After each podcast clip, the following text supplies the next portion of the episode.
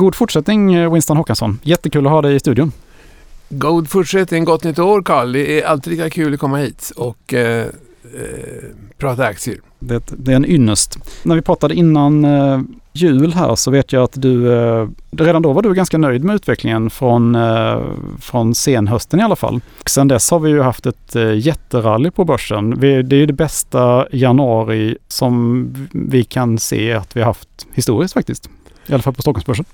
Jo, men det är ju så. När det blir överdrivna nedgångar så blir det lite lätt också motsvarande uppgångar.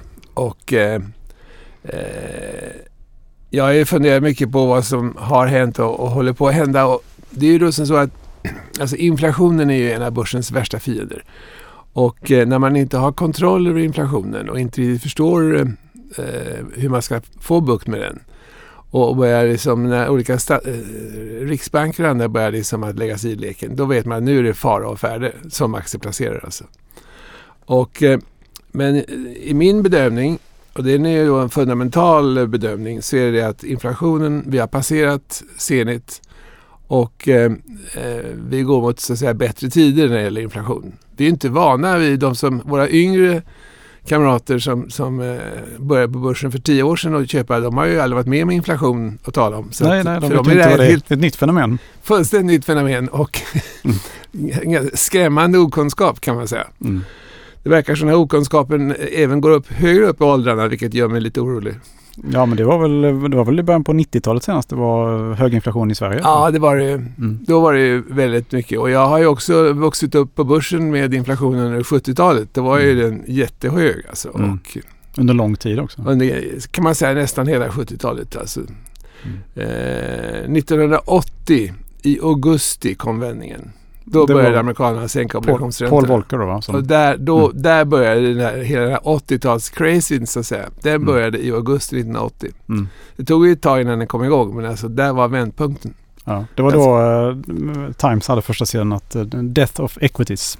Det var, det var ingen som ville röra i aktier va? Nej men det var ju verkligen så alltså. Mm. Och, och, i Sverige fanns det inga alternativ för obligationer. Det var inget alternativ för det var en reglerad obligationsmarknad. Bankerna fick ju påbud av Riksbanken att nu ska ni köpa så och så mycket bostadsobligationer och så och så mycket statsobligationer. Mm. Det var ju liksom tillsagt. Och sen kom o oavsett räntan. Och sen kom avregleringen då eh, på 80-talet va? Exakt och mm. sen kom eh, en rad avregleringar och de kom ju till där runt 1980 eh, början på. Mm. Så att just det och 82 var det ju full gång igen kan man säga. Mm. Hela 80-talet. Och så började det här enorma fastighetsrallyt då. Och sen så, precis. Det hade i och för sig börjat, fastighetsrallyt hade börjat redan på 70-talet. Framförallt att huspriserna börjat öka. Men, men det tar ju ett tag innan börsen eh, riktigt vågade tro på det. Men eh, inflationen som jag ser det, eh, den, den, vi har passerat toppen. Mm. Och jag har ett sånt här eh, husmorstips också för alla som inte orkar läsa djupsinniga analyser från, från eh, finanspressen. Låt oss höra. Och det är att kolla kaffepriserna. Ja, vad intressant. I affären alltså. Ja, jag förstår. och eh, det, det är ett ganska bra tips. När, när, när kaffepriserna börjar gå ner, då, då har, då har liksom då inflationen toppat? Konsumtionsinflationen, den, den har då börjat gå ner igen. Och vad säger den här, den här kurvan just nu då? Ja, det här såg jag för ganska nyligen sen. Ja. Det här med att kaffepriserna går ner. Det såg jag bara för eh, tio dagar sedan. Och eh, så att eh, det men då känner jag mig lite stärkt i det jag har tänkt ganska länge att när inflationen den, den kommer ju gå över rätt snart. Mm. Oklart hur och när, men den kommer ju gå den över. Den är på väg nu. Ja, men mm. nu så såg jag då det här fundamentala tipset. Okej, okay, så, så kaffet är på väg ner och vi är på väg mer mot, inte deflation, men i alla fall lägre inflationsnivå. Ja, det kan man väl säga. Och eh, inflationsnivån har ju varit överdriven så in i spisen kan man väl säga. Mm. Och eh, det verkar ju som, och det är också typiskt när man har en kraftig, nästan galopperande inflation som vi har haft här, att eh, många bestämmer sig för att ta ut eh, alltså ta ut kommande inflationshöjningar i förväg innan de har inträffat och gardera sig så att säga, ha en viss framförhållning för att bli mer inflation. Och då blir ju de åtgärderna i sin tur inflationsdrivande. Och sen är man inne i en spiral som liksom bara kan sluta med förskräckelse. Mm. Och det är ungefär precis vad som har hänt. Va? Väldigt många myndigheter har ju också varit där och huggit för sig. Mm. Och, och bara, priserna, det finns ju många priser som har stuckit upp rejält nu alltså. Det är väl lite att företag testar att höja priserna också och så ser om det funkar. jo jag vet. Mm. De här, hittar väl på alla möjliga dumheter. Men, men Mm. jag tror i alla fall, för att samma- sammanfatta detta, så, så inflationen, vi har sett toppen på den och den kommer att gå ner. Oklart hur länge, men, men, men eh, den kommer i alla fall att gå ner och eh, på så vis så kommer vi, eh, det är bra för börsen. Det är det viktigaste för oss. Och det innebär då i förlängningen att räntorna också är på väg ner.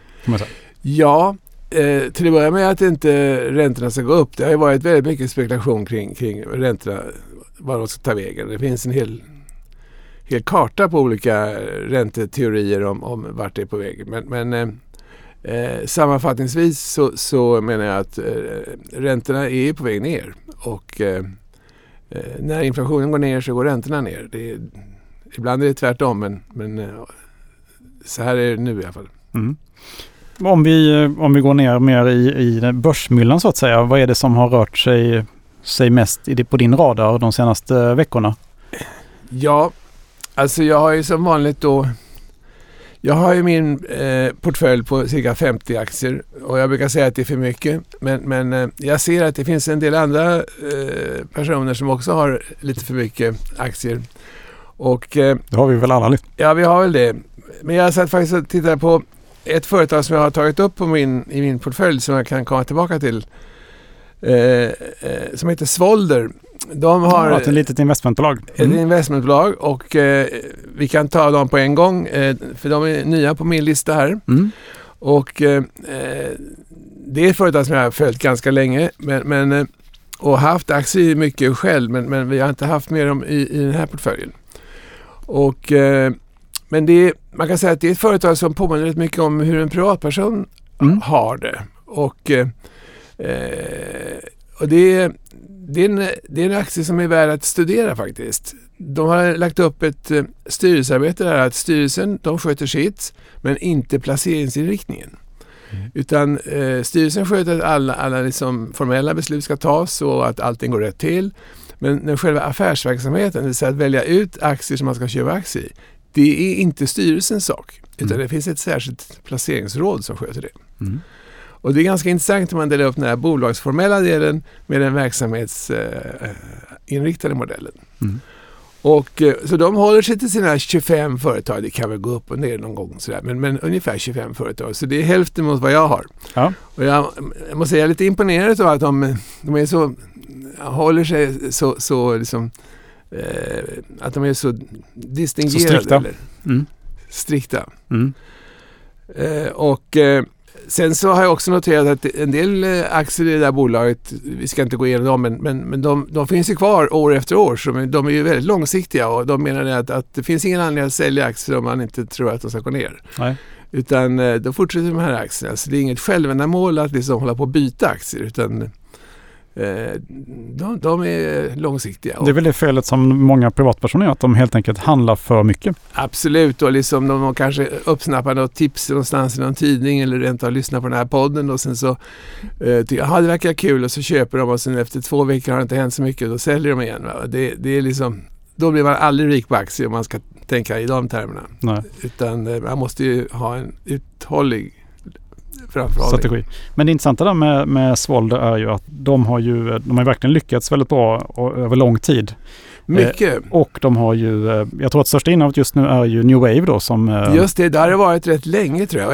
Och Det är påtagligt stort tror jag. Ja, de har vuxit väldigt kraftigt, särskilt nu senaste åren då. Och det är klart att det är väl då för att de har gjort en så bra placering som, som, som den andelen har ökat på så att säga. Absolut. Och att New Wave, New Wave har ju gått väldigt starkt framförallt på nordamerikanska marknaden de Jo. senaste åren. Mm. Verkligen. Och, och, och eh, det är en aktie som jag tycker man ska följa och få intrycket av. Och eh, det kan också vara, även om man inte följer alla placeringstipsen liksom i sig, så kan det vara rätt roligt att liksom följa hur de tänker och hur de arbetar. Det, Mm. det är liksom ganska bra rättesnöre för en privatperson det där ska jag säga. Absolut. Man kan väl se det lite grann som en, en smart eh, aktiv fond också lite grann.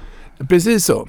Med den skillnaden att eh, fonder tar ju betalt för sin förvaltning. Precis. Det gör inte investmentbolag Nej. som mina kamrater på olika investmentbolag brukar Och påpeka. de kan också, eh, de har en helt annan flexibilitet. För att de kan ju köpa aktier när börsen faller också. Absolut, Vilket och de har inte några, några aktieägare som håller på och morrar att nu får ni inte röra de här papperna för det är Mm. vår liksom, eh, hörnsten. Mm. Utan eh, de gör precis vad de vill, det här placeringsrådet. Ja, intressant. Ja, det är faktiskt väldigt kul. Mm. Och, eh, ja, så det, det, det är ett tips. Och dessutom då så är det då en aktie som på min lilla lista här så, så har de gått eh, ganska bra och eh, de är på plats nummer fem i, i min portfölj.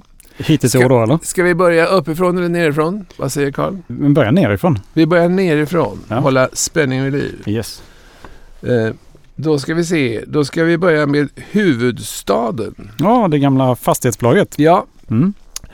och då är det så här att fastigheter och räntor är ju ett intressant kapitel. Mm. Och eh, eh, i, i princip så är det då på det viset att, att höga räntor är inte bra för fastighetsbolag. Men så finns det ju fastighetsbolag som har en väldigt bra eh, soliditet och inte så mycket skulder. Och då betyder det att höga räntor följs ju ofta av en hög inflation. Och, eh, och då, om man då har kassan i ordning och lite skulder, då har man ett fastighetsinnehav som stiger tack vare, om man får säga så, inflationen. Och då går det bra för det fastighetsbolaget. Och det mest tydliga av de fastighetsbolagen är huvudstaden. Mm. De har låg skuldsättning och väldigt bra fastigheter. Så att eh, därför så är de eh, givna i vår långsiktiga portfölj skulle jag säga. Mm. Och jag har köpt och sålt även dem ibland men det var ganska länge sedan nu och jag, eh, eh, jag är väldigt glad för att jag inte sålde dem när det såg lite rörigt ut tag här i, på räntemarknaden i höstas utan jag, det här kommer i alla fall att reda ut sig. Så att, Mm. det, Det var intressant för jag satt precis och kollade på vilka sektorer som har gått bäst hittills i år på Stockholmsbörsen och då är det ju fastighetsindex som faktiskt har gått bäst. Det är upp, det är upp nästan 20 procent i år i, Ja. i snitt. Alltså. Jag har noterat det och det kan bero på en del att marknaden säger det att nu kommer liksom inflationen gå ner. Eh, och, och, eh, eller så eh, har man då sagt sig att alltså, fastigheter är lite komplext då, för det är, liksom, det är både hyresfastigheter, det är kommersiella fastigheter, det är Mm. alla möjliga olika former. Men, men eh, normalt sett så ska ju fastigheter öka i värde kan man säga. Om Mm. det är ett någorlunda välskött företag i alla fall. Mm. Och, om man har ordning på förhållandet mellan nybyggnation och hyresintäkter och liksom så att man, man håller kassan i ordning så att säga. Och då ska det gå upp. I både gott och både i- goda och dåliga tider. ur och skur. Ja, i stort sett alltså. Mm. Och som sagt så finns det då en del bolag som är betydligt mer spekulativa. Vi behöver inte gå in på det. Men, men, men, men det går ju bra för dem ibland också. Eh, Och, och några har gått väldigt dåligt för ibland och vi, vi lämnar dem åt sidan. Men, men eh, huvudstaden är i alla fall ett företag som de var ju med på ett tidigt stadium. Ivar Kryger köpte på sig ett fint fastighetsbestånd i centrala Stockholm och det är mycket det som fortfarande är kvar i, i huvudstaden. Mm. Och, eh, eh, och det var ju klokt av dem att behålla dem. Så, att, eh, så det, är, eh, det är då ett företag som är med på vår lista. De har varit med förut men, men av de här då, jag har ju valt ut som vanligt tio stycken i min portfölj av de aktier som jag tycker bäst om just nu så att säga och på lite, på lite sikt. Då, då. Och huvudstaden är alltså på plats nummer tio i den lilla, i den lilla listan. Mm. Och- Spännande. På nästa, nästa eh, nummer nio är Bure Equity. Okej, också ett investmentbolag. Mm. Och det är också ett investmentbolag och de har ju då eh, ett, ett mindre antal men ganska stora innehav. Så, så att man, det är liksom lite, det är inte något renodlat investmentbolag så utan det är mer en slags holdingbolag av en fyra, fem företag. Och det mest kända, eller ett av de mest kända det är väl, det är väl Vitro Life. Ja, det måste det vara. Mm. Och de har jag också själv. Det är en av mina absolut bästa placeringar. Trots nedgången här senaste året. Trots nedgången så är okej. de fortfarande upp 2000 procent. Oj, oj, oj. Ja, Du förstår. ja då är det bra. Jag var med rätt tidigt. Och eh, eh, nu har de i och för sig hämtat sig lite grann. De hade ju problem där med att de bytte VD. Och VDn som avgick hade varit där i väldigt länge och, och han sammankopplades då kanske då med deras stora framgångar. Mm. Och då blir man ju alltid orolig när det är liksom en, en fin VD som har skött någonting strålande i många år ska avgå. Liksom. Då blir det genast ett litet tapp så att säga. Mm. Men jag tror att det där tappet har nu eh, förbytts mot eh, en, en återhämtning Mm. känns det som. Nu har inte jag Vitrolife med i, på vår lista idag, men, men, men Bure är ju eh, den största aktieägaren. Eller den näst största aktieägaren, ska vi säga. Mm. Det finns en ännu större aktieägare. Vem är det då? Ja, det är det här danska företaget Damant. Ja, ah, just det, just det. Och de, de är superstora i ett par företag i Sverige. Mm. Och jag, just nu kommer jag inte ihåg vad de andra heter, men det är några väldigt kända företag. Vi kan titta på det och återkomma. Ja. Men, men eh, så att eh, Bure är faktiskt bara nummer två på den bollen. Men de har ju varit med länge. Vilken är nummer åtta då? Och nummer åtta, det blir, ja just det, det blir Bank of New York Mellon Corporation. Ja, just det. Men det är Har en gammal dem? favorit du har haft. Ja, det är en eh, av har mina gamla gång i alla fall, favoriter. vet jag. Mm. Eh, jag har ett par amerikanska banker som jag gillar och Bank of New York är ju då den kanske mest konservativa av dem. Mm. Och i de här lite oroliga tiderna, har jag haft dem rätt länge i och för sig, så är Bank of New York, det är en, en mycket välskött bank som, som eh, har, de ger sig inte in i här konstiga affärer utan de håller sig strikt till, till regelboken. Mm. Och eh, det betyder då att i, i vissa eh, tider när det, är, när det är glada dagar på börsen då kanske inte Bank of New York hänger med lika mycket. Men de går alltså inte ner heller så mycket när det är dåliga tider. Så att jag ser Bank of New York som en jättebra hörnpelare i en god portfölj. Jag har ju några utländska banker som du vet. Och, eh, Det är mest privatbanker du har? Ja, just det. Det är mest Mm. privatbanker som eh, eh, till exempel eh, Rothschild i, i- i Frankrike och sådär. Mm. Och, eh, men men eh, Bank of New York, även Morgan är också väldigt bra. De är inte med på listan den här gången men, men, men eh, det är nummer två i alla fall. Det- ibland är de nummer ett. Men, men Morgan är lite mer aggressiva. Det är en av världens största banker. Ja. Och, eh, men vi ska inte prata om dem nu utan vi säger att, att Bank of New York det är för änkor och faderslösa. Just det. Det, det, det här är bombsäkert alltså? Det här är så säkert man kan bli på, på börsen. Okej. Så att, eh, vilket ju innebär att det är aldrig helt säkert. Men, men det, är, det är säkert. Förhållandevis väldigt ja, det säkert. det. Får man säga. Och eh, sen har vi då på plats nummer sju så kommer ett franskt företag som heter L'Oréal. De har vi nog haft med, har vi inte det? Eller inte? Jag är lite osäker på det. Jag har haft dem rätt länge. Ja. De har, alltså L'Oreal är ju ett företag som de sysslar med allt ifrån kosmetika till ja, alla slags hårvårdsprodukter. Kan man säga att det är inom lyxsegmentet också lite Ja, jo, de är absolut i lyxsegmentet men de Mm. skulle nog inte gilla att kallas för det riktigt för de har ju lite bredare sortiment än så. Men det är ett, det är def- ja, i min värld är det ett lyxföretag, absolut. Och eh, eh, L'Oreal, om man är intresserad av att raka sig ordentligt, då har de ju några fantastiskt bra produkter för det. Men de har ett företag som heter Vichy, Mm. som är Vichy-regeringen, Ja, eller Vichy-hatten. Och eh, som, som är jättebra. Tyvärr har de tagit, de var, fanns alltid med i, jag brukar gå till ett apotek som heter Hjärtat. Och där har de haft Vichy, men, de har fortfarande Vichy, men rakkrämen har de tagit bort tyvärr, vilket är väldigt irriterande. Så Ja, nu måste man beställa den på nätet. Så det kräver framförhållning. Omständligt. När man står där i badrummet. Men eh, eh, L'Oreal är då definitivt ett företag som, som för den långsiktige. Och eh, om vi sen går vidare i eh, listan här så har vi en, däremot en gammal bekant som har fått komma tillbaka och det är Nolato.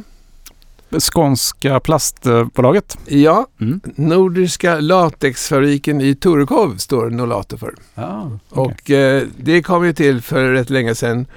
Och eh, eh, man kan säga att det är ett företag som är underleverantör till, till fintech-industrier. Mm. Och de har ju då ett par, tre segment med, med eh, underleverantörer till, till radioindustrin, till den medicinska industrin, till bilindustrin.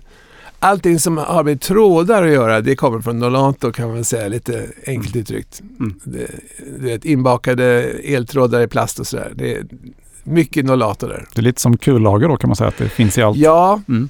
det kan man säga. Så, som en, en industriunderleverantör, ja. Mm. Precis. Men Nolato är välskött och det är inte sådär jättestort och eh, har dessutom haft en fantastiskt fin avkastning. Nu har ju den här aktien undan för undan upptäckts bland annat av Latour gick in och köpte på sig en hel del för några år sedan. Och, och, eh, så att eh, då, då gick ju aktien upp vilket är roligt men då gick också avkastningen ner vilket inte är lika Ja, bra. det är nackdelen. Ja, Mm. men de har ju fortfarande eh, hygglig avkastning i alla fall. Förut var den ju väldigt bra men, men eh, Mm. jag tror att det är på kanske 3 procent och sådär. Det kan du se på din skärm sen. Men, men eh, detta är Nolato som, som ju, eh, vad, vad jag ser nu, är definitivt på väg upp. Och nu är vi nere på nummer fem eller? Fem ja, och då kommer vi till Svolder som vi det har redan redan pratat om. Då är Ja. det nummer fyra då. Och då är det nummer fyra och då är det faktiskt ytterligare en fransman och det här är verkligen lyxavdelningen för det är nämligen LVMH, Louis Vuitton Moet NSI. Ja, just det. Den har, det är Kinas äh, återöppning som har gett den en skjuts bland annat. Ja, det är Ja. riktigt. Okej. Louis Vuitton är då ett otroligt känt eh, lädermärke kan man säga. De gjorde ju liksom sadlar redan på 1800-talets första hälft. Alltså, så att, eh, Mm. Den här eh, Bernard Arnault som han heter som är huvudägaren och både VD och styrelseordförande. Han är allting, Han är allting, i ja. LVMH. Han, eh, han har ju plockat på sig eh, aktier i det här företaget så att eh, han är ju i särklass största aktieägaren i företaget. Alltså. Mm. Det är helt otroligt. Och världens rikaste man också, blev han ju. Ja, i alla fall Europas rikaste man. Jag Ja. vet, är oklart, men om, det finns alltid några indier som dyker upp som har tjänat jättemycket pengar som alla har hört talas om. Men, Mm. men, men han ligger i den här ligan i alla fall. Mm. Och de här amerikanerna som var väldigt rika, de har ju inte lyckats behålla sina förmögenheter för deras aktier Mm, har ju gått ner så mycket i allt ifrån Apple och vad det är för någonting. Så Mm. har de ju blivit lite billigare. Men, men eh, LVMH är ett oerhört välskött företag och eh, med då säga, en fem eller sex segment och alltifrån eh, den berömda champagnetillverkningen som ju går väldigt bra. Jag kan säga att champagneindustrin går extremt bra just Det nu. har aldrig gått bättre. Det har gått så bra. Rekord, rekordåret. Och vi har eh, pratat om det året. förut och, och, och eh, vi ska återkomma till det. Och Men- vet du vilka som dricker mest champagne i världen? Per capita. Nej, det vet jag inte. Det är svenskarna ju. Är det så? Ja, det är helt otroligt. Ja, ja men Mm. jag kan tänka mig det, det dricks rätt mycket champagne i Sverige. Ja, Alltså, ja. Mm. Och man kan köpa rätt billig champagne också. Inte LVMHs champagne kanske, men det finns ju märken som är, kostar till och med under 200 kronor i flaskan och som är alldeles Mm. utmärkta. Ja, det är överkomligt. Ja, det är det. De höjer priserna snart vill jag säga. Mm. Första mars brukar systemet höja sina priser. Mm, särskilt med den här eurokursen kan man tänka sig. Ja, det, den har ju slagit igenom lite grann förstås. Mm. Eh, LVMH alltså. Mm. LVMH är vi med på. Och sedan så kommer vi till ett företag som jag är osäker på om vi har haft med här förut och det är ASML. Nej, det tror jag inte du har nämnt förut. Vi har ju Nej. pratat om det tidigare vet jag. Alltså mm, Ja, generellt, men inte vi två. Just. Det är De- den ne- nederländska eh, techjätten kan man väl kalla det? Ja, Eller alltså- Europas största techjätte. det är en av de största techjättarna i Europa och de tillverkar ju då Maskiner för halvledare. maskiner för att göra hålkort. Ja, precis. Inte, inte hålkortstillverkare för Nej. de finns i- nere i, i Sydkorea allihopa. Taiwan, men, men maskinerna som de använder, de görs av ASML. Ja. Eller och kanske några till, men de är störst, ASML. Helt Ja. klart störst. Så de har liksom, de har varit med rätt länge och de har verkligen skapat en marknad. Så de har liksom, det, om man säger att hålkort är någonting som vi hade väldigt brist på förut och fortfarande kanske har en viss brist på i, i västvärlden. Så, så, eh, men alltså det, då, eh, det är ASML som tillverkar nästan alla de där hål, hå- alltså Maskinerna, maskinerna, som som, de Mm. i sin tur använder för att göra hålkorten. Och eh, det är faktiskt också, eh, det är ett, som säger, ett av Europas bästa företag. Och, och, så de tog jag in för ett halvår sedan kanske någonting. Mm. Och de har, nu har de plötsligt börjat gå rätt bra tycker jag. Och eh, ja, på en månad är de upp 15 procent. Ja, det är väl eh, Ja, det tycker jag. Och på tre månader är de upp 24 procent. Och det, det, det är ju Jättebra. väldigt bra alltså. Och det hänger nog eh, rätt mycket samman med den återhämtningsfas vi befinner oss i just nu. Så jag tror inte man ska räkna med den tillväxttakten på aktien längre fram. Men, men just nu så. Ja, och eh, eh, plats nummer ett idag är faktiskt ett företag som har, vi har pratat om flera gånger förut. Och det är Genovis. Ja, Lundabolaget. Lundabolaget som ju faktiskt då har eh, kopplat ett väldigt bra grepp om enzymer. Alltså. Mm. De är jätteframgångsrika på det. De har inte funnits så länge. Alltså jag tror att de kom, jag minns att de kom där 99 eller något sånt där. Så dök de upp på marknaden. Mm. Och eh, eh, jag var faktiskt med på ett ganska tidigt stadium och sen gick det väldigt dåligt så hoppade jag ut. Men där kommer ett, eh, som, många andra företag så de första åren kan vara lite, lite omkullkastande innan de hittar formerna. Men nu går det väldigt bra för Genevis och eh, bara den senaste månaden har deras aktier gått upp 29 procent. Och på tre månader har det gått upp 47 procent. mm, det är mycket. Så att eh, just idag är det ner lite grann men det är bara marginellt. Eh, och jag kan ju säga då att på fem år, håll i det nu, har aktien stigit 1484 procent. Ja, det är väl... eh, Det är rätt bra. Det är rätt bra ja. Jag har inte varit med på hela den resan men, men, men eh, jag har varit med ett tag och jag har ökat på faktiskt eh, nu i flera omgångar under senast nu i år. Så att, eh, jag tror fortfarande att det finns mycket kvar där. Börsvärde på eh, 3,8 miljarder ungefär. Ja, Mm. det blir inte så farligt. Nej, det låter inte så farligt. Nej, inte... Och, jag menar, de är som upplagda för ett köp av eh, Novozymes eller något sånt där. Som är världens största, eller ett av världens största eh, enzymföretag som ligger i Danmark. Just det. Det, ligger, det är bara över sundet, ja precis. Novozymes är ju systerbolag till, till Novo Nordisk som vi har pratat om här mycket. Det har vi gjort ja. Och Mm. Novo Nordisk, eh, eh, ja de är ju jättestora. i- Insulin är de ju kända för. Va? De började Mm. redan på 20-talet. Och, eh, och sen så har de blivit stora på det här eh, antifetma-medlet då. Men Novozymes är eh, det är ett, de, är, de är systerbolag så att säga. Så det är samma stiftelse som, som, som kontrollerar båda de här företagen. Mhm. Och, och det är då som det ofta är Danmarks stiftelser. Där då eh, när inte aktieägarna har haft några eh, arvingar så har man gjort det till stiftelser och sen så sitter det en massa gubbar och röker feta cigarrer och sköter stiftelsen. Och det gör den bra ofta. Det gör som. de väldigt bra. Men, Mm. så att eh, detta var mina eh, aktier då just nu. Och, och vad, vad, säger du här då? När vi haft en sån här stark eh, uppgång i början på året. Ja, alltså jag har faktiskt, jag måste erkänna att jag har till och med börjat titta på ett företag som jag i och för sig har tittat på många gånger förut, men inte på branschen och det är svenska banker. Du vet- Jaha, men de är, det är det du tycker mest illa om trodde jag. Det är mest, det jag tycker mest illa om för att jag är så rädd för att deras refinansieringsmöjlighet om Mm. de inte sköter sig skulle liksom, det, amerikanerna kan med ett enkelt penndrag bara stycka bort eh, Sveriges möjlighet att refinansiera sig på dollarmarknaden och då är Då de Då är det som det kokta ägget stekt så att säga. Ja. Men eh, även en syndare kan ju ångra sig och eh, jag har tittat rätt mycket på SE-banken. Och, för det är SE-banken som gäller i så fall tycker jag. Okej. Och, Mm. eh, och jag har inte gått in och köpt några än men jag, jag kan säga att de är med på min lista.